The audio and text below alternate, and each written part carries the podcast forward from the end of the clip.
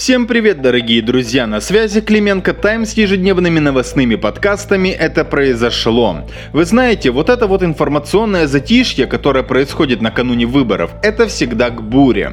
Поэтому, чтобы не попасть под эту самую политическую бурю, нужно быть осведомленными. Сегодня будут не только хорошие новости про ликвидированный пожар на Луганщине, но и та информация, которую попросту нельзя пропустить мимо. Например, новое обращение новоявленного блогера Давида Жвани, а в прошлом соратника и сообщника Порошенко. Немного актуальной инфы о коронавирусе и, конечно же, о слугах народа. Короче говоря, информация есть, информация интересная. Кстати, часто в комментариях пишут, что без видеоряда не то и считают, что я Антон Печенкин. Безусловно, политика в печенках у нас у всех, но я не он. Кто я на самом деле, кстати, знают члены клуба друзей Клименко Тайм. А что касается видеоряда, ну, скажу так. Подкасты удобно слушать в дороге или за делами на кухне, а также их проще делать для того, чтобы как можно скорее донести самое важное для наших дорогих подписчиков. Поэтому располагайтесь поудобнее и мы начинаем.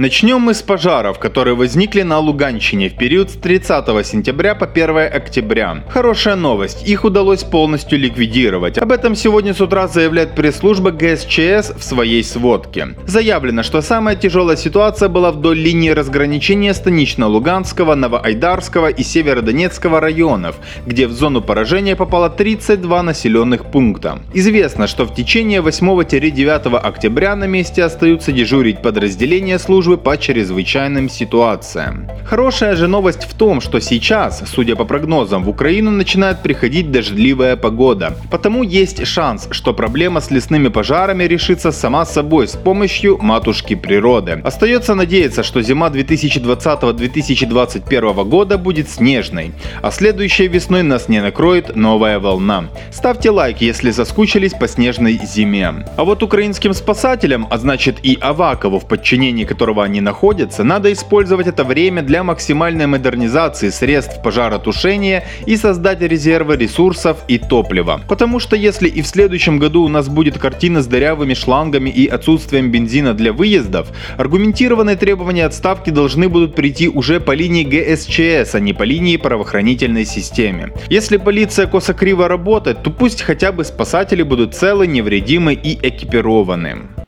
Так сказать, блогер и экс-нардеп Давид Жвания, вещающий по словам генпрокуратуры откуда-то из-за границы, сделал новое резонансное заявление по Петру Порошенко. Давид Важаевич заявляет, что экс-президент продавал оружие и боеприпасы противникам Башара Асада в 2014-2016 годах. Это, напомним, было в период активной фазы боевых действий на Донбассе. По словам Жвании, Порошенко продавал в Сирию в том числе и фосфорные бомбы, а позже, чтобы скрыть следы преступления, экс Экс-президент устроил поджог военного склада с боеприпасами в Калиновке. Внезапно, да? Якобы специально для отвлечения внимания перед взрывом в Винницкой области властью были организованы антитеррористические учения. К тому же Жвания заявил, что имеет все доказательства этой противоправной деятельности Порошенко и намерен об этом заявить в Госбюро расследований. Напомнил он также, что уже два его заявления есть в распоряжении правоохранителей. В общем, Жвания было начал повторяться, но наконец-то что-то новое. Заметь Заметили, к слову, что его заявления достаточно оперативно подхватывают ресурсы и ломы ОПЗЖ, что с учетом разгромной критики Жвани и Зеленского наводит нас на мысли. Но считаем, что это не отменяет того факта, что всю информацию, которую экс-нардеп озвучивает уже несколько месяцев, должны брать в работу правоохранители, вне зависимости от того, в Украине находится Жвания или нет. А что касается Пети, извините за грубость, но с каждыми новыми подробностями хочется, чтобы он не рошенками приторговывал, а свою, скажем так, честь за сигареты спасал где-то в не столь отдаленных местах. Лично я готов простить многие грехи властям Зеленского, если те отправят на нары Петра Севичолого. И раз мы уже вспомнили о Z-команде, расскажу вам об интересной статье, которая вышла на сайте «Украинская правда». Да, ресурс тот еще явно заангажированный и со статусом иностранного агента, но от того становится только подчеркнутые все акценты в их материале. Короче, пока в Раде тишь да гладь и отсутствие пленарных недель, интересные процессы происходят в кулуарах. УП, например, в своей статье пишут, что Коломойский расшатывает монобольшинство Зеленского в Раде, и что модель управления фракцией ими имени Зеленского провалилась, о чем свидетельствует так называемый источник издания. В целом, красной нитью делается акцент на том, что и Коломойский зло, и Ермак зло.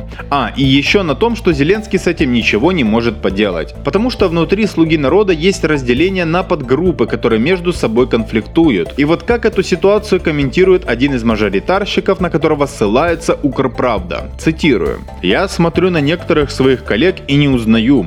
Мы пришли на идеи, голосовали в то, что верили, а сейчас есть такие, которые пусть мне приносят мою двадцатку в конверте и мне все равно за что голосовать. И таких все больше. Я уже сам хочу, чтобы нас разогнали». Конец цитаты. Слушайте, ну у меня тут есть несколько вопросов. Первый. Почему так дешево, всего двадцатка? А второй, это напоминает какого-то наркомана-капиталиста. То есть, как Порошенко, только дешевле. А вот если говорить о самом ИВК, то издание пишет, мол, олигарх хочет увеличить свое влияние внутри президентской фракции, дабы шантажировать власть. Например, по словам одного из собеседников, внутри партии у него человек 40, плюс за майбутнее. Итого человек 60-70. То бишь, он более влиятельный, чем Ахметов, у которого от силы 30-40 представителей во всем парламенте. Тем не менее, у Рената Леонидовича есть свой Кабмин, что очень раздражает Коломойского. Интересно по нашей оценке является наблюдение, что за майбутнее раскручивается не столько для местных, сколько для внеочередных парламентских выборов, о чем сказал Игорь Палица в интервью изданию. Это, конечно, логика вполне понятна и без слов Палицы. На местных выборах очень часто делают пристрелку. Пока что у Замайбутня, судя по опросам, неплохие показатели по местным выборам, но откровенно паршивые по парламентским. Хотя все еще может поменяться. Посмотрим для начала результаты голосования 27 октября. И да, тему рейтингов я еще затрону ремаркой. В общем, оценивая логику УП, ситуация такая, что Зеленскому будет трудно сменить правительство и сменить состав Рады, потому что в этом случае его ждет противостояние не только внутри фракций, но и с ОПЗЖ и Евросолидарностью, которые активно набирают рейтинг, отщипывая у его политсилы куски с разных полюсов. Подбивая итоги, издание пишет, что жизнь президента будет нетерпима, если тот останется тет-а-тет с Коломойским. Правда, вот непонятно, почему УП обошли стороной условную группу соросят во фракции, от которой всех тошнит, и их деструктивную роль в падении рейтинга и слуг и Зеленского. А, ну да, они же из одного стоило сукр и все нормально. А теперь обещанная мною ремарка про актуальную социологию. Сегодня появилась новая социология от группы «Рейтинг» на тему «Местные выборы 2020 Украина». Опрос свежий, данные за 4-7 октября 2020 года. Так, согласно последним показателям агрегированного рейтинга, ситуация следующая. Слуга народа набирает 17,2%, ОПЗЖ 12,6%, Евросолидарность набирает 11,7%, Батьківщина 7,5%, а пятое место у За майбутнє 7,2%. Меньше 5% в рейтинге берут по убыванию. Наш край, Ляшко, Удар Кличко, партия Шарія, Свобода, Голос, Перемога Пальчевського, Сила и честь и Пропозиция. Ну и замыкает круг графа другие партии 22%. Детальные цифры по рейтингу вы можете найти на нашем телеграм-канале и соцсетях. Вот собственно о чем я. За Майбах показывает неплохие результаты на местных, если верить рейтингу, по крайней мере. Их рост, судя по всему, продолжается в сравнении с последними опросами. Обилие рекламы на всех столбах, плюс узнаваемые лица во главе списков и среди кандидатов на мэрский пост так и дают свой процент. Ну и да, не можем здесь не отметить и не высмеять мизерные рейтинги Пальчевского 1,6%. Собственно, когда ты набираешь себе в списке всякий биомусор и бешеных бешеных парохоботов, бросающихся на журналистов, так бывает. С перемогой, так сказать.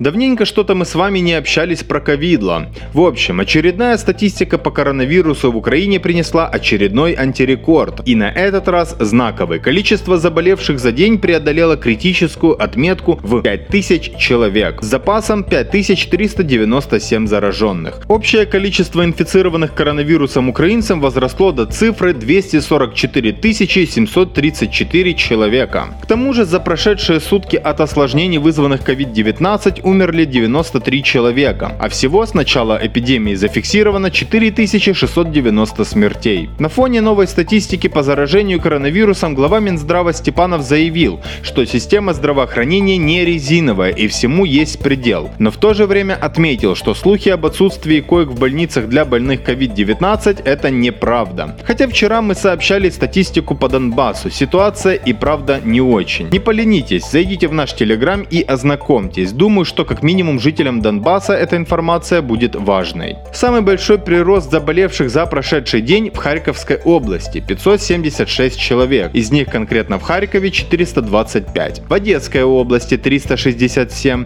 в Сумской области 312 и в Днепропетровской 306. Если динамика будет сохраняться, то к зиме мы будем иметь и 10 тысяч заболевших в день. И хотя далеко не все заболевшие переносят коронавирус тяжело и с кислородом, это может вызвать коллапс в медицине, а зимние условия работы усложнят предоставление помощи. Поэтому, друзья, очень просим соблюдать меры социальной дистанции, по возможности меньше выходить из дому в принципе. И да, никаких массовых мероприятий, а также носите надоевшие вам маски и мойте руки. Да, может показаться, что коронавирус придумали рептилоиды, стоящие за Газдепом США, Рокфеллерами и Ротшильдами, но реальность есть реальность, и не хотелось бы, чтобы наши подписчики болели. Короче, давайте снимем нагрузку с медицинской системы, которая и так наладан дышит. Этим мы поможем другим людям выжить.